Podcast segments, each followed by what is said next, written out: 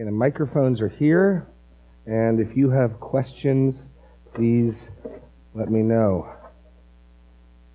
Questions, thoughts, complaints, hypotheses.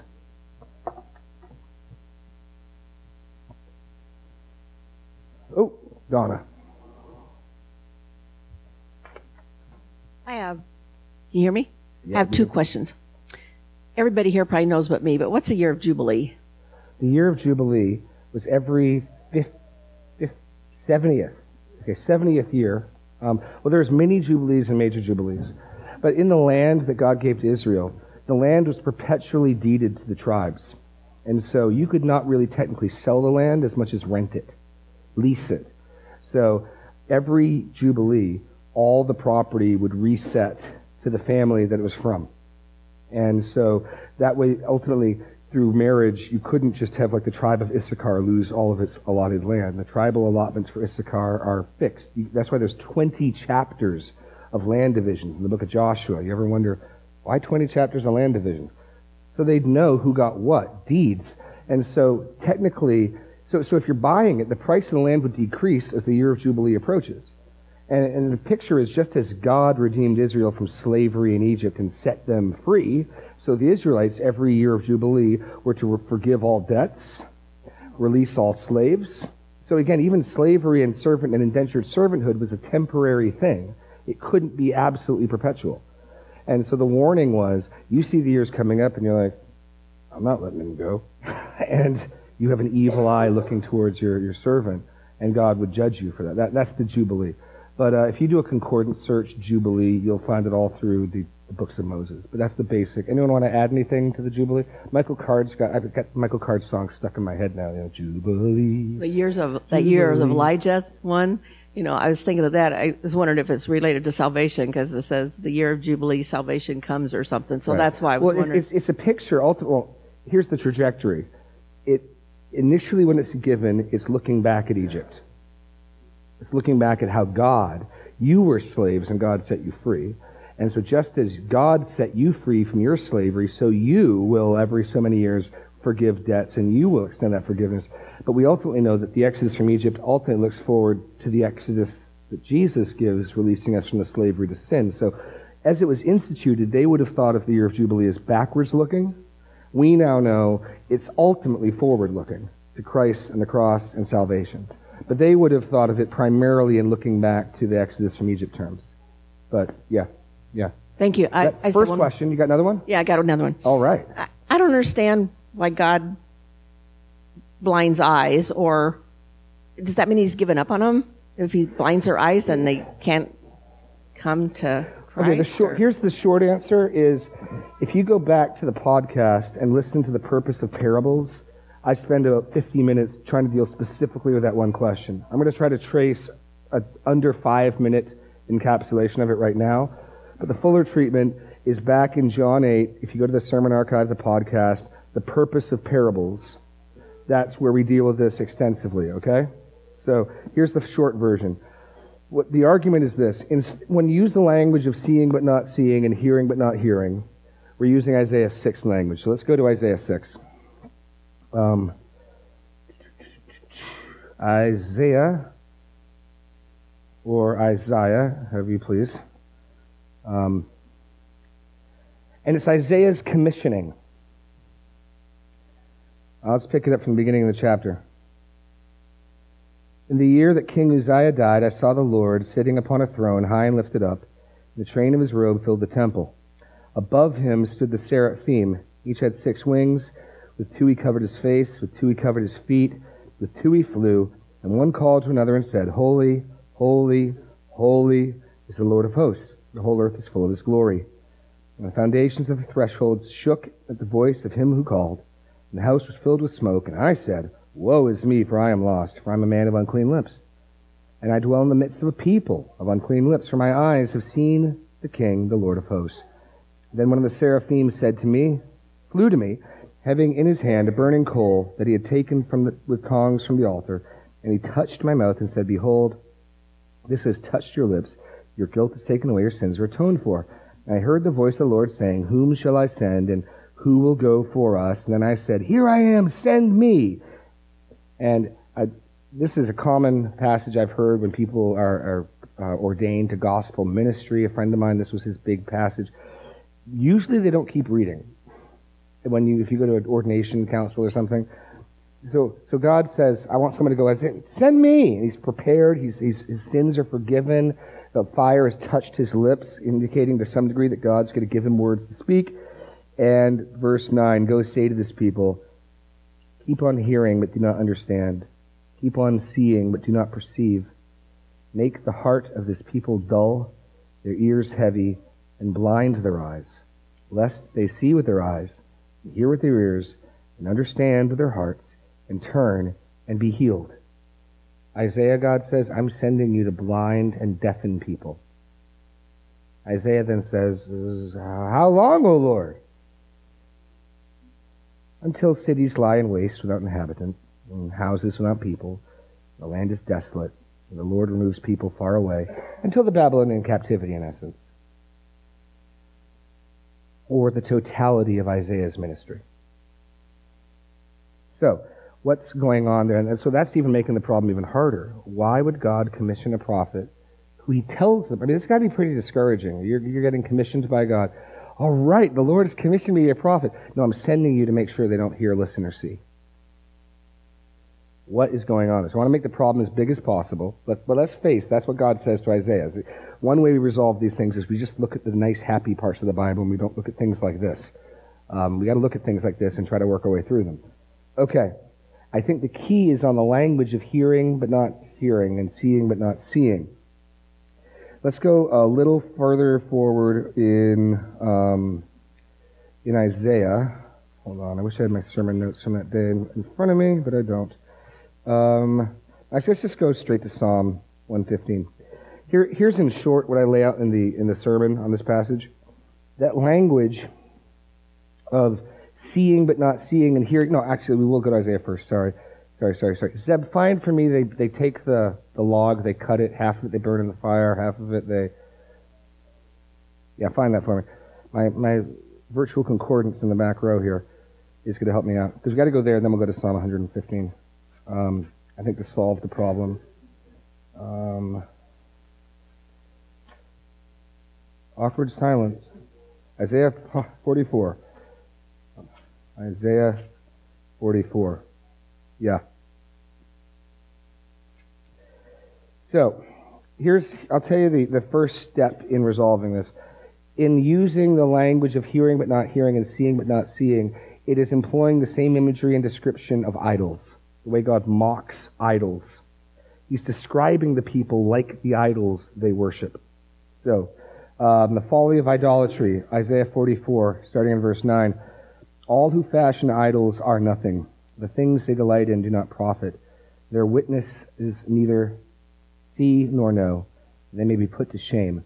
Who fashions a god or casts an idol that it is profitable for nothing? Behold, all his companions shall be put to shame. The craftsmen are only human.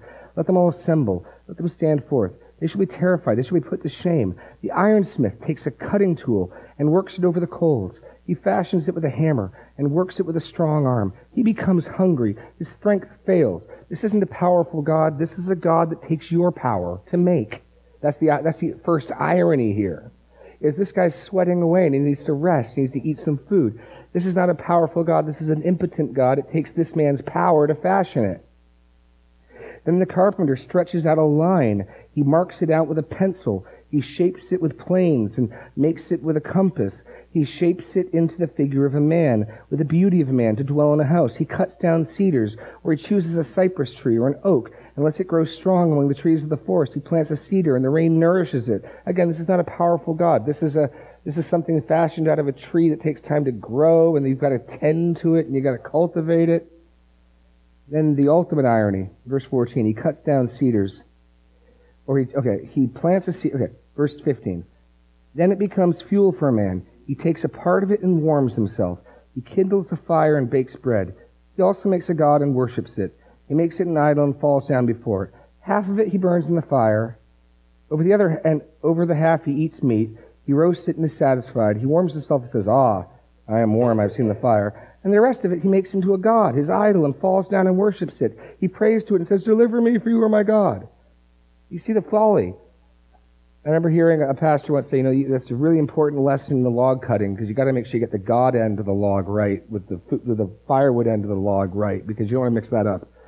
Well, the irony here, of course, is you have to do all this work and you have to sweat over it. And half of this log you cook your food on. The other half you say, You're my God, deliver me. It ain't delivering anything. You're the one who did everything to it. It's the recipient of all of your work. And it only exists there because you made it. How foolish, right? So then we get down into um, the next bit. They know not, nor do they discern, for he has shut their eyes. You get that? Get that language again now. Um, he has shut their eyes so that they cannot see, their hearts so that they cannot understand. No one considers, nor is there knowledge or any discernment to say, Half of it I burned in the fire. I baked bread on the coals. I roasted meat and have eaten it. Shall I make the rest of it an abomination? Shall I fall down before a block of wood? He feeds on ashes. The deluded heart has led him astray. He cannot deliver himself or say, Is not a lie in my right hand? Now, go to Psalm 115, where the solution, I think, comes in. And again, this is this, the, the speedy version of what I try to develop in a whole message. Um, pick it up in verse 1 of Psalm 115. Not to us, O Lord, not to us, but to your name give glory, for the sake of your steadfast love and your faithfulness. Why should the nations say, Where is their God? Our God is in the heavens. He does all that he pleases.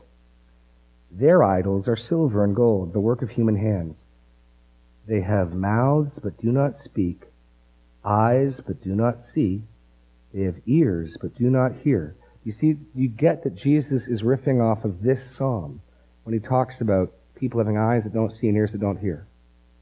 Why? Why is that the description of these people? They have hands but do not feel, feet but do not walk. They do not make a sound in their throat. Those who make them become like them. So do all who trust in them. Now there's the principle. What is the characteristic of Idols, they have eyes painted on them, but they can't see anything. They have ears fashioned on them, but they can't hear anything. They have mouths carved into them, but they cannot speak. They may have feet, but they cannot walk. Right? And here we get the judgment of God upon people who worship idols is you become like what you behold. You resemble what you revere. And those people who, who worship idols eventually start resembling them. So when Jesus says these people have eyes that see and ears, eyes that do not see and ears that do not hear. He's linking that to this. And so why Jesus would hide truth in parables is a judgment, but it's a just judgment. It's not just God on a whim saying, you know what, you don't get to see. What it's saying is, what I was saying earlier, you don't want to see long enough and eventually you can't see. God will determine that. You don't want to understand long enough, eventually you can't. So Jesus is saying in John 8, these people inwardly are idolaters. These people inwardly are guilty, just like the people, the Jews of Jesus' day in Isaiah 6. Because if you go back now to Isaiah 6 with this understanding, which is what Jesus is quoting directly, Isaiah 6, right? Verse 9 Go say to this people, Keep on hearing, but do not understand. Keep on seeing, but do not perceive. Make the heart of this people dull, their ears heavy, blind their eyes What's he saying?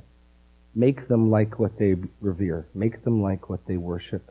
And this is the you've gone too far. There is no turning back. You, you, you remember your, your mother ever used to tell you when you were a child, if you make that face long enough, it'll stick? This is the equivalent of that. You stick your fingers in your ears long enough and shut your eyes long enough, God may well say, You're never opening them up again. That's his judgment. And that's what Isaiah is being sent to do.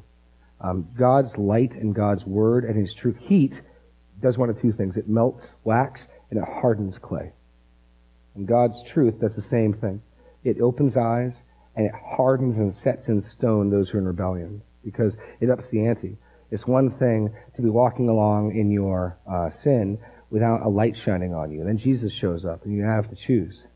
And so that's how you get these nice, religious, moral Jews screaming out for his blood because his light is hardening them. His light is forcing them to double down. Um, does that make, That's about as much time as I have in the moment. Go back on your phone. You can listen on a plane and listen to the uh, the sovereign purpose of parables. I think is what it's called from chapter eight because that's what I just did in five six minutes is fifty minutes long. What? Luke chapter eight. Oh, ab- the, as long as you use the microphone, yes. Oh, the man beat you to it. Um, is it safe to say that God blinds their eyes and the hearing to try to bring them to Him? No. Oh no. This is a judgment. This is absolute judgment. It's it's we read in Romans one, people suppress the truth. People suppress the truth. People suppress the truth. Now I don't know where this line is, but at a certain point, you willfully reject truth long enough, God says quite justly, you're done. You're you're stuck. That's what you want? Fine. Have it. Have it. And and we don't know where that line is. And one of the things, if we get to Greg, I'll, one of the things I was pointing out is in Luke 8, when he's dealing with Galilee, he's indicating they've crossed that line. Here, by warning them, he's indicating they haven't yet crossed that line. Be careful then, lest the light in you be darkness, is indicating there's something to be done about it. There's, there's a call to response. Whereas in chapter 8, when he's dealing up in Galilee, he's just telling his disciples, I'm speaking so that those who have eyes and those who have ears can get it, and I'm speaking so that everyone else can go right over their heads. I'm intentionally doing that. I mean, and, and again, we can't pretend he doesn't say that. That's what he says. And it's judicial. In Isaiah, it's a response to sin. So it's not just God arbitrarily being like, yeah, you don't get to understand. Rather, he's dealing with a conscious rebel who perpetually, systematically, and habitually is sticking their fingers in their ear, and at a certain point, they can't take them out. That, that's what's going on. It's a judicial judgment, and it's frightening. But God is nothing but patient. He is slow to anger, abounding in steadfast love. So to those people, they've had a lot of opportunity and time before they cross that line. Greg. I was just going to say, would you agree that Donna has a 92 year old mother? Would you agree that uh, just because of her age, just because of her apparent rejection for a long time doesn't mean automatically that she has no chance no. of coming to faith. Absolutely not. Absolutely. Uh, you're, you, I'm, trying to, I'm trying to remember the no thing. Would I agree? Yes, I would agree that that does. Only God can say when that line is crossed. You and I cannot. And as long as people are breathing, there is hope. And we call people to repentance. We call people to faith. We, we lay out the gospel to them. Um, and if someone if, if someone wants Christ, they can have Christ. There's no one it's too late. You what I would say is you can't even want Jesus without God's grace in your heart. So we keep offering, we keep pleading, we keep presenting. But we know in the back of our minds that the Lord, and all those passages what you've gone too far, are the Lord speaking, not his people. I never see I never see like Paul saying you've crossed the line or anything like that. That there is a line that can be crossed. There is a line of point of no return. The author of Hebrews warns us that there be no, that among us, chapter 12, no one who is sexually immoral like Esau, who sold his birthright for a bowl of porridge, you know that afterwards he sought to receive it, but he was unable to because he found no place for repentance. And, and there's a warning in Hebrews, and Hebrews has this warning repeatedly. Be careful. The attitude that says, I'm going to sin now and repent later, maybe you won't be able to. You're presuming upon God's grace. God grants repentance. God's Spirit gives repentance. And Jesus says, whoever you serve, you're a slave to. So you're going to go give yourself to slavery for a time to some sin, and then just to think, I'm going to. We know people like this. You know, I can I can quit whenever I want. Maybe, maybe not. And that's the warnings of Hebrews. Now we don't know what that line is. We just know there is such a line, and we ought to live circumspectly and fearfully, knowing that. But no, Greg's right. We should never conclude. We've seen amazing stories of God's grace. I mean, if anyone crossed that line, you'd think it would be the Apostle Paul. He's hunting down Christians, making them blaspheme. He's got papers to arrest them. Well, apparently not. You'd think Nebuchadnezzar crossed that line. Well, he ended up writing most of Daniel chapter 4, so apparently not. You think the Ninevites had crossed that line? Yeah, apparently not. So there's a line. I don't know where it is. And I see exemplary examples of God's grace and mercy. So I never ought to conclude, give up on you, you've crossed the line. Now, Jesus will say things like that. So he'll say, whoever blasphemes the Spirit, you're done. Game over. Set match. You're done. But no one else do I see doing that other than God. So God can make those calls. I don't. Right. Well, the blasphemy of the Holy Spirit, I believe to be the willful, knowing rejection of truth. The Holy Spirit's shown you what is true, and you're doing you're doing what these people are doing to Jesus. I don't like that, so he's doing it by Satan's power. And okay, you're done. So okay. Yes. Uh, I just read in First Timothy. I think there has to be a difference that we can't see that God can. Sometimes there's people who are acting out of belief but suppression of truth. Oh, yeah. And some people are acting out of um, ignorance and unbelief. And Paul says, even though I was once a blasphemer, a persecutor, and a violent man, I was shown mercy because of a- I acted in ignorance and unbelief, and God gave him grace. Mm. He goes on to say. So. Mm. Right. I think we should never give up any, on anyone. Right. I think there, the truth is that there are people who are blind and Right. No, no. Well, we want to keep both sides alight. We want to recognize that as long as, if you're not dead standing before God, there's hope.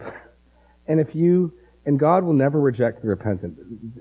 It's never, Esau's problem wasn't that he was repentant, but God rejected him. Esau couldn't bring himself to repentance. The sacrifices of God, Psalm 51, are a broken spirit and a contrite heart.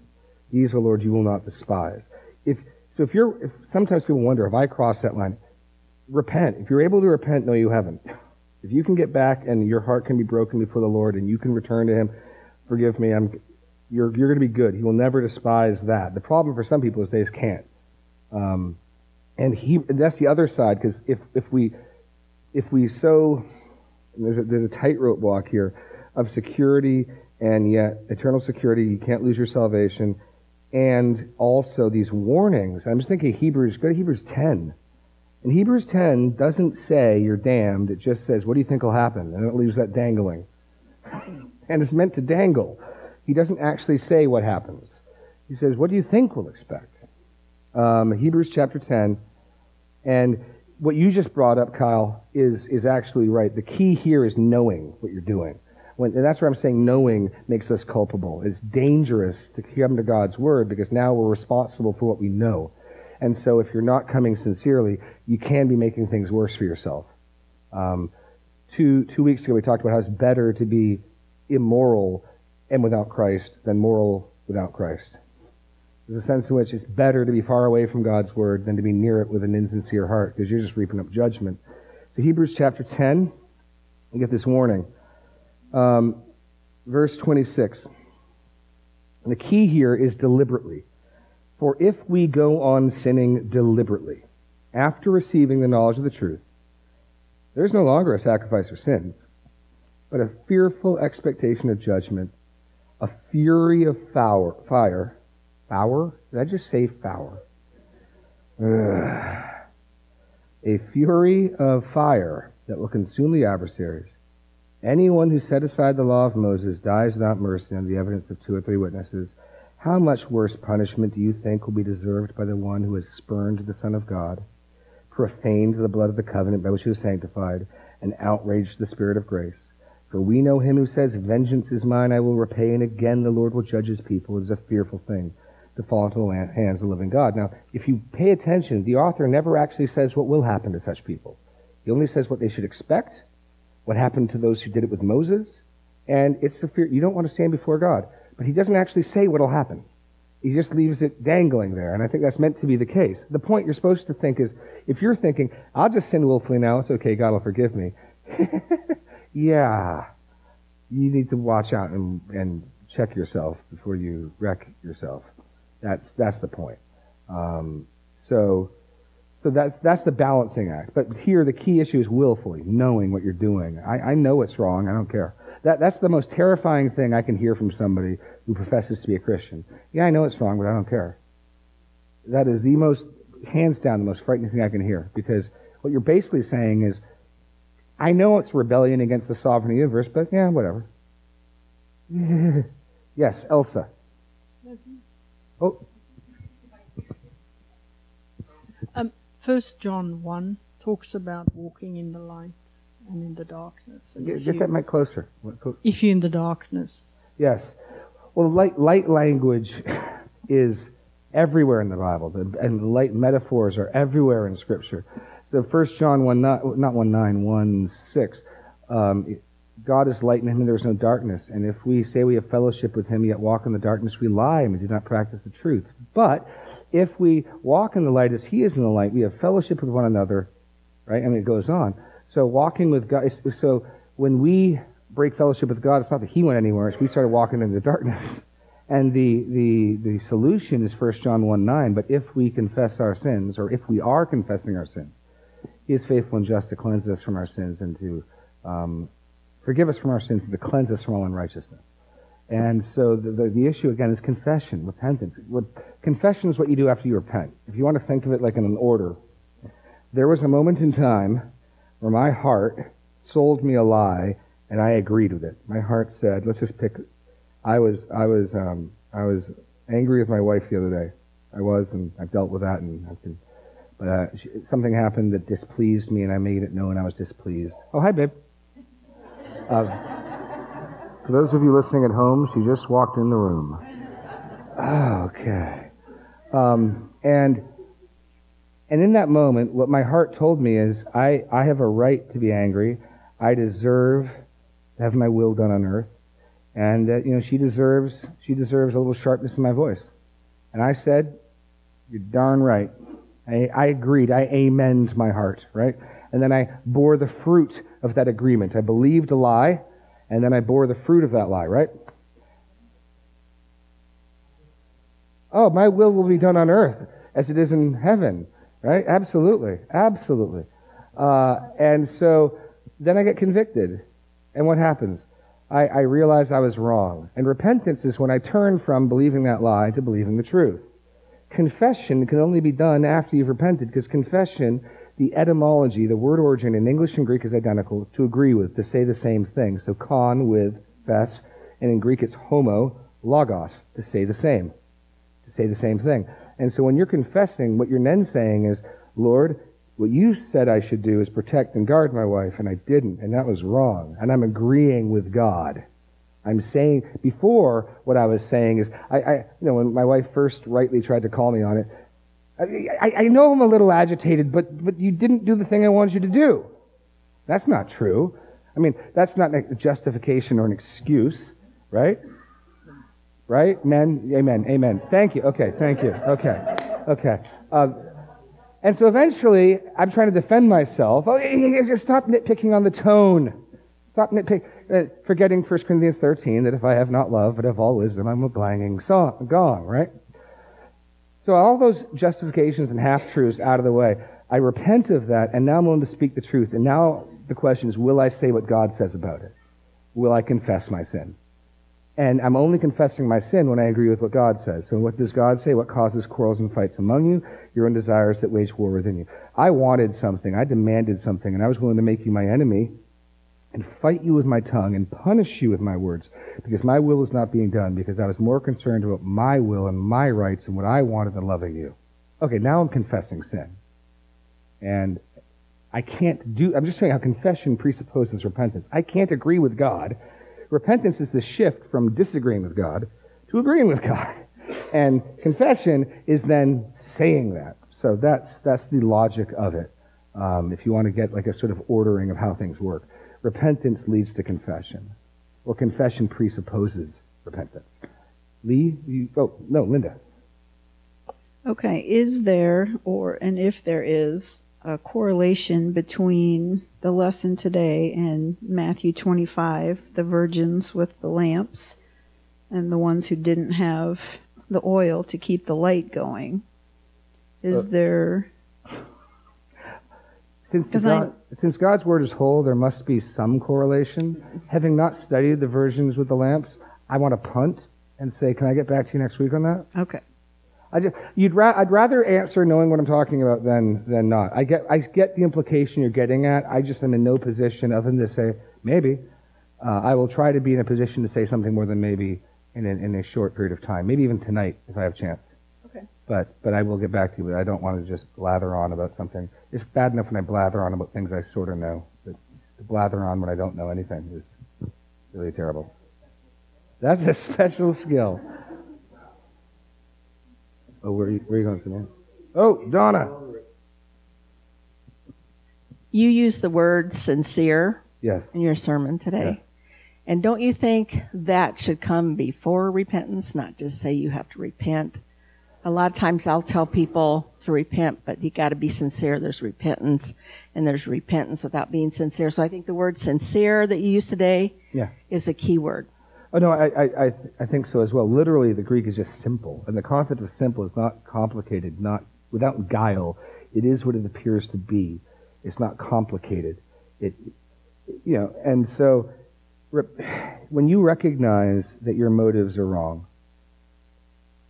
you, it takes some sincerity to. I mean, it's the I that needs to be sincere in, in the text. There's some sincerity to evaluate yourself to recognize your motives aren't correct, which means you have a bad eye. But that will result then as in a sincere eye. So yeah, I'd say sincerity or honesty or simplicity or straightforwardness leads to repentance and comes out of repentance. So I'm looking at I'm looking at what the Bible says, some passage I don't like. Like say I got to obey my my my masters, I got to obey my government. I don't want to obey my government because I don't like my leaders, let's just say. And so, and I talk to people. They come up with all, you know, John the Baptist rebuked Herod, and he called him that, you know, Jesus called Herod that fox, and so I'm just doing what they did. Know, and you come up with reasons to not just obey the clear teaching of Romans 13. Um, when you recognize that, like, I just don't want to hear this.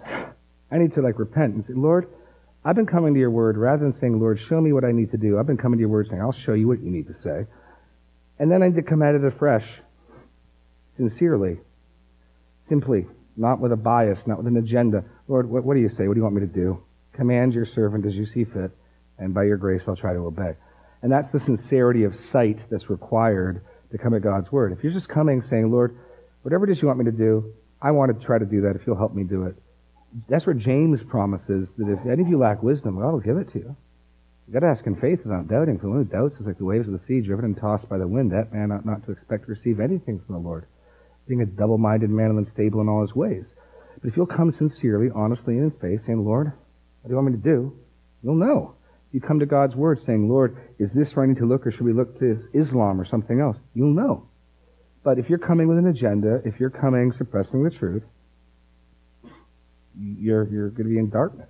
That that's I think the point. Is that or did I just ramble off on? See when I even rambling. I think I agree with you. No, no, yes, no, no, yes, no. I agree with you. Yeah. Okay. What else? I'll throw something out. Did you guys get the the notion of Jesus and the eye reaching? One of the things that was the eye reaching out and touching metaphorically.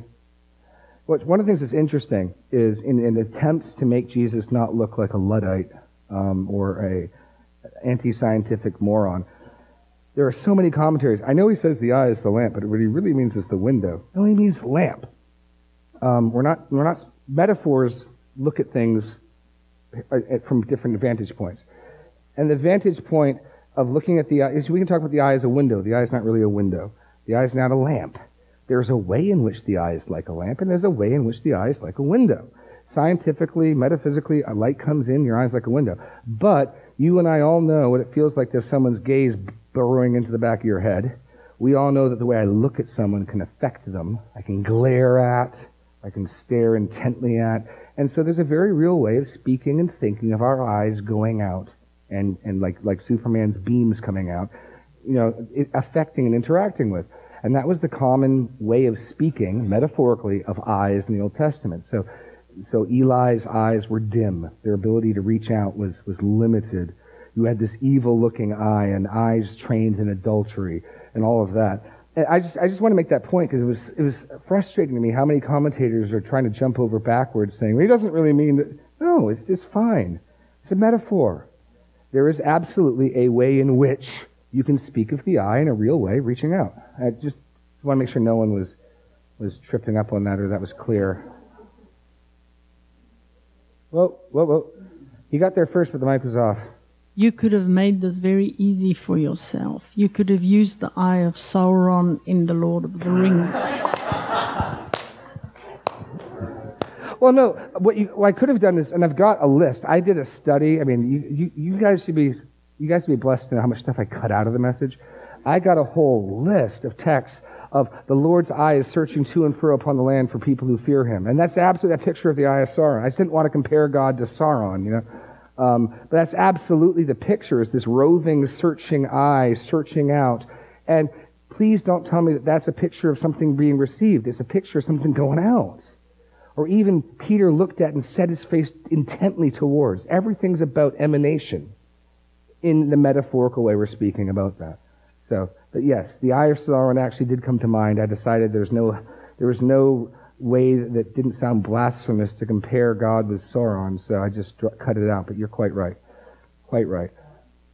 Lord of the Rings, the bad guy, fairy tales. Yes, yes.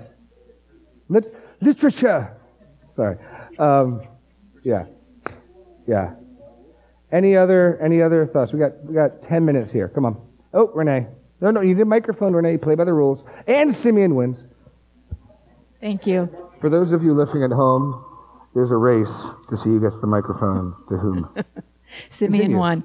Uh, I don't want to muddy the waters, but I think maybe Donna has a question behind her questions. Oh, If not, I won't say anything, but um, it's something I struggled with as a young Christian. I was in Australia, and everyone I met, almost except at church, were atheists, self proclaimed nice people, kind people. So I struggled with how is it fair that they will go to hell when they die? right. And I wrestled with God just like Jacob wrestled with Christ. I wouldn't let him go. Finally, um, you know, he, he gave me a knowing. God is God. I am not. So it is not fair that these people go to hell. I deserve to go to hell. So the only thing I could do is say, thank you, God. I'm not going to hell.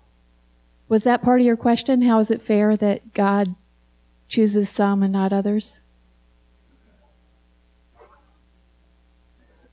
That, that's a good segue, Renee, because we now have a date fixed for the election and predestination series. March 12th will begin a four week series, um, and so we'll be diving into that more. Here, here's the point with this what the Isaiah passage makes clear is those people that God so judges deserve it. They've, they've, they've become like what they worship. It's not as though a capricious God just says, eh, you I'm going to make death. W- rather, there's a willful, persistent, habitual, un, unbroken pursuit of sin that finally a line gets crossed and okay, you're, you're, you're, you want to be blind, you're going to be blind. Fine. You don't want to see, that's fine. We see the same thing in Romans. Um, the word for, um, for approved uh, is, uh, oh, good grief. But it says the, three times in Romans 1, uh, I'm sorry, I can't remember the name of a Greek word. Uh, three times God gives them over in response. And the third time it says, since they did not see fit, literally, to approve of the knowledge of God. So they looked at the knowledge of God and they said, eh, don't want that. God gave them an unapproved mind. And that's where you finally get the, oh, you want to think perverse thoughts, huh? Here's a mind that does that really well. Here you go. You're going to love this. And it's the third giving over of God in Romans 1. You want to reject truth. Basically, you want to be blind? I'll take your eyes. Fine. Fine, I'll take your eyes. And in Romans 1, that's, that's the final giving over. But we're going to deal with this in, in, in about a month because we're going to look at this. But the point I want to make today is that those who are judged are, are guilty. It's not as though they can say, it's not my fault. And what we see in Romans 1 about atheists, and when I said I'm an ah, ah theist, is we wrestle with, you know, what about the unreached tribes? What about the unreached peoples? But the reason I think we wrestle with that so much is because we imagine them not as God has declared us to be, but as how they want, how we want to think of them as. So we think of these poor, nice people that love their mothers and fathers, who love their wives and their children, who do good, nice things, and if only they could hear, they'd believe. And then we think, wow, how could such a mean and, unjust God condemn such people to hell? God would never condemn such people to hell. They just don't exist. And so in Romans 1 and through 3, go to, let's close out in Romans 1. We'll get done here. This is what God says about man apart from grace. And we can look at square in the face and say we don't agree, but this is, this is what God says about the unreached tribe. This is what God says about the nice lady down the street. This is what God says about you're and my children apart from Christ. Um, not only suppressing the truth, and we'll fly through this, they're suppressing the truth. Chapter 2, they know right and wrong. See, God is not going to judge anyone, Renee, for what they don't know. No one who never heard of Jesus is going to stand before God's judgment seat and hear, Why didn't you believe in my son? No one. But Paul makes it clear there is a criterion on which God can judge every everyone. And so in chapter 2 of Romans, because all the way from Romans 118 to 320 is God's indictment against mankind. We read this. Uh, in chapter 2, verse. Oh, chapter 2, then verse. Yeah, 25. For circumcision is indeed of value if you obey the law. But if you break the law, your circumcision becomes uncircumcision. So he's telling the Jews, oh, you got the covenant sign? That's cute. If you don't actually follow through and keep the covenant, it's not going to help you. So, flip that around. If a man who is uncircumcised keeps the precepts of the law, will not his uncircumcision be regarded as circumcision? And likewise, if somebody does keep God's covenant, but they're not physically circumcised, is that going to stop God? No. God will regard them as circumcised. Um, so then he goes on to say, Then he who is physically uncircumcised but keeps the law will condemn you who have the written code and circumcision but break the law. And that's not what I'm looking for. Where's the part on conscience? Um, where? Is higher up? Um, wow, this is not. For those of you listening online, this must be very unimpressive. 15. Okay. Um, 14. 14.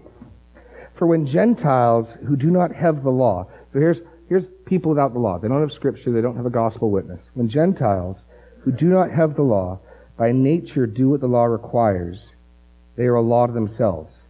I get that. They're a law to themselves. God is not going to hold them accountable for what they don't know, but God will hold them accountable for what they do know. They get their own standard.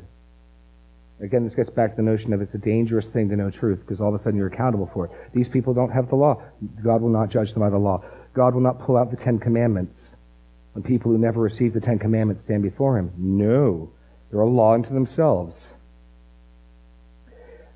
Even though they do not have the law, verse 15, they show that the work of the law is written on their hearts, while their conscience also bears witness, and their conflicting thoughts accuse or excuse them on the day when, according to my gospel, God judges the secrets of men by Christ Jesus. All God will judge unreached people groups by is what they knew about right and wrong in their own conscience. And he will point to, in that judgment, where their conscience said, Good job, you were good, and where their conscience said, You shouldn't have done that. And he will say, You knew. You knew. You knew. And if you look at the beginning of chapter 2, lest anyone say, well, I, well I, I may have known right and wrong, but I didn't know there's a judgment coming. Man, if I knew there's a judgment coming, I would have taken things differently. I mean, it's not fair. I didn't know there's going to be a judgment. Chapter 2, verse 1 You then have no excuse, O man, every one of you who judges, for in passing judgment on another you condemn yourself. Because you, the judge, practice the same things. This is, I, I, I use this tact, my witness, all the time. Um, have you ever gotten so angry at someone that you've hit them, yelled at them, cussed them out? Yes. Yes, I have. Okay. God will use that as evidence that you knew perfectly well that when law is broken, judgment comes because you've judged other people. People have wronged you and you have poured out your wrath on them. So please don't tell me you didn't know that when you broke God's law, judgment will be coming. So God's, they're a law to themselves. God, God's not going to judge them by Scripture. Moses won't be trotted out. But that judgment will still condemn every single person, so that Paul can say in Romans 3, his summary statement, and his purpose in, in, in saying this is to make every ear attentive and to shut every mouth so that his gospel is seen to be the only possible remedy. Only possible remedy. Chapter 3. Um, pick it up in verse 9. What then? Are we Jews any better off? No, not at all. For we have already charged that all, both Jews and Greeks, are under sin. Paul, at this point in Romans 3, thinks he has condemned humanity. And he's closed every possible door of escape. The first door of escape, I didn't know there was a God. Yes, you did. I didn't know right from wrong. Yes, you did. I didn't know judgment was coming. Yes, you did. Final door he's closing is, well, well, maybe my good works will outweigh my bad works. And, and Paul reasons, I'll put it in the modern vernacular. Um, Ron, have you, have you gotten a, s- Ron Ludwig, have you, did you get a speeding ticket last year? Oh, you did, okay. Someone, someone raised their hand who did not get a speeding ticket last year. Sorry, that was poorly done, sorry. Um, Mike, Mike Evans. Mike, Mike Evans, did the DMV send you a thank you letter and like a $10 check? You see, keeping the law doesn't bring reward. And if you did get pulled over for speeding, you were doing 30, 40 miles over the speed limit, no amount of years of law keeping would let you off the hook. We don't let murderers go free just because they never committed counterfeiting or treason, do we? Every criminal could pull out thousands of laws they've kept every day of their life. Law condemns, that's all it does. And so the notion of, no, my good deeds outweigh my bad deeds is, is nonsense. That's not the way law works. We all know that. So then Paul goes into his summary statement, verse 10 As it is written, none is righteous, no, not one. No one understands, no one seeks for God. In the 90s, it was all the rage to have seeker services and seeker services, and is your seeker sensitive? There aren't any seekers. The only seeker is God. There are no seekers. That's what it says. No one seeks for God. All have turned aside. Together they've become worthless. No one does good, not even one. Their throat is an open grave. They use their tongues to deceive. The venom of asps is under their lips. Their mouths are full of their mouth is full of curses and bitterness. Their feet are swift to shed blood. Do you notice how we're covering head to toe? The totality of us is sinful. Their paths are ruin and misery. They have the way of peace they have not known. There is no fear of God before their eyes. Now we know that whatever the law says, it speaks to those who are under the law, so that every mouth may be stopped, and the whole world may be held accountable to God. By the works of the law, no human being will be justified in his sight, since through the law comes the knowledge of sin. There's, there's Paul's summary statement on mankind, which now finally lets him get back to his original topic. In 116, you know that Awana verse, I'm not ashamed of the gospel of Jesus Christ, for in it he finally gets back to that here in the wonderful but now of verse 21. But now the righteousness of God has been manifested apart from the law and the prophets. Although the law and the prophets bore witness to it, the righteousness of God through faith in Jesus Christ for all who believe. So Paul went through all of the door slamming, and you're condemned, and you have no excuse, and you have no excuse, and you over there, no, you got no excuse either, to finally funnel and embed all of our attention. Okay, then what is it? And here it is. So Romans 1:18 to 3:20 is God's statement of man without Christ. And so you got to factor that in when you're thinking about the unreached people groups and the nice lady down the street and your kids and your in-laws. Will I believe what God says about them? That they know God exists, they know judgment's coming, they know right and wrong, they know good works don't outweigh bad works. And what they're doing is suppressing that knowledge and unrighteousness. Or will I take them the way they want to present themselves, that they're really sincere and they really just haven't found a credible argument? And we're right back to our sermon, right? The Jews of Jesus' day saying, look, you just haven't done enough. You just haven't done, just give me, just answer my question about the problem of evil, or just answer my problem about dinosaurs, or just answer my problem with, with, um, you know, the, the, the suffering in the world, or, or the, or whatever. And we take them, oh, that's why you're not a Christian. Okay. And when when God's saying that my light, there's nothing wrong with my light. The problem is your sight. The problem is your sight. And so uh, more and more now, when people give me their objections, I just say, look, is this the thing that's stopping you from bending your knee to Christ? Is dinosaurs or the uh, concentration camps or the problem of evil or whatever? Is that the thing? Like, if I can deal with this, you'll bow the knee and become a Christian. I've never had someone say yes to that question. The more and more, it's like, okay, then what is the real issue? We're five minutes over. I'm going to close in prayer and we'll break. Lord, thank you for this day. Give us grace. Give us eyes to see. Give the increase. In Jesus' name, amen.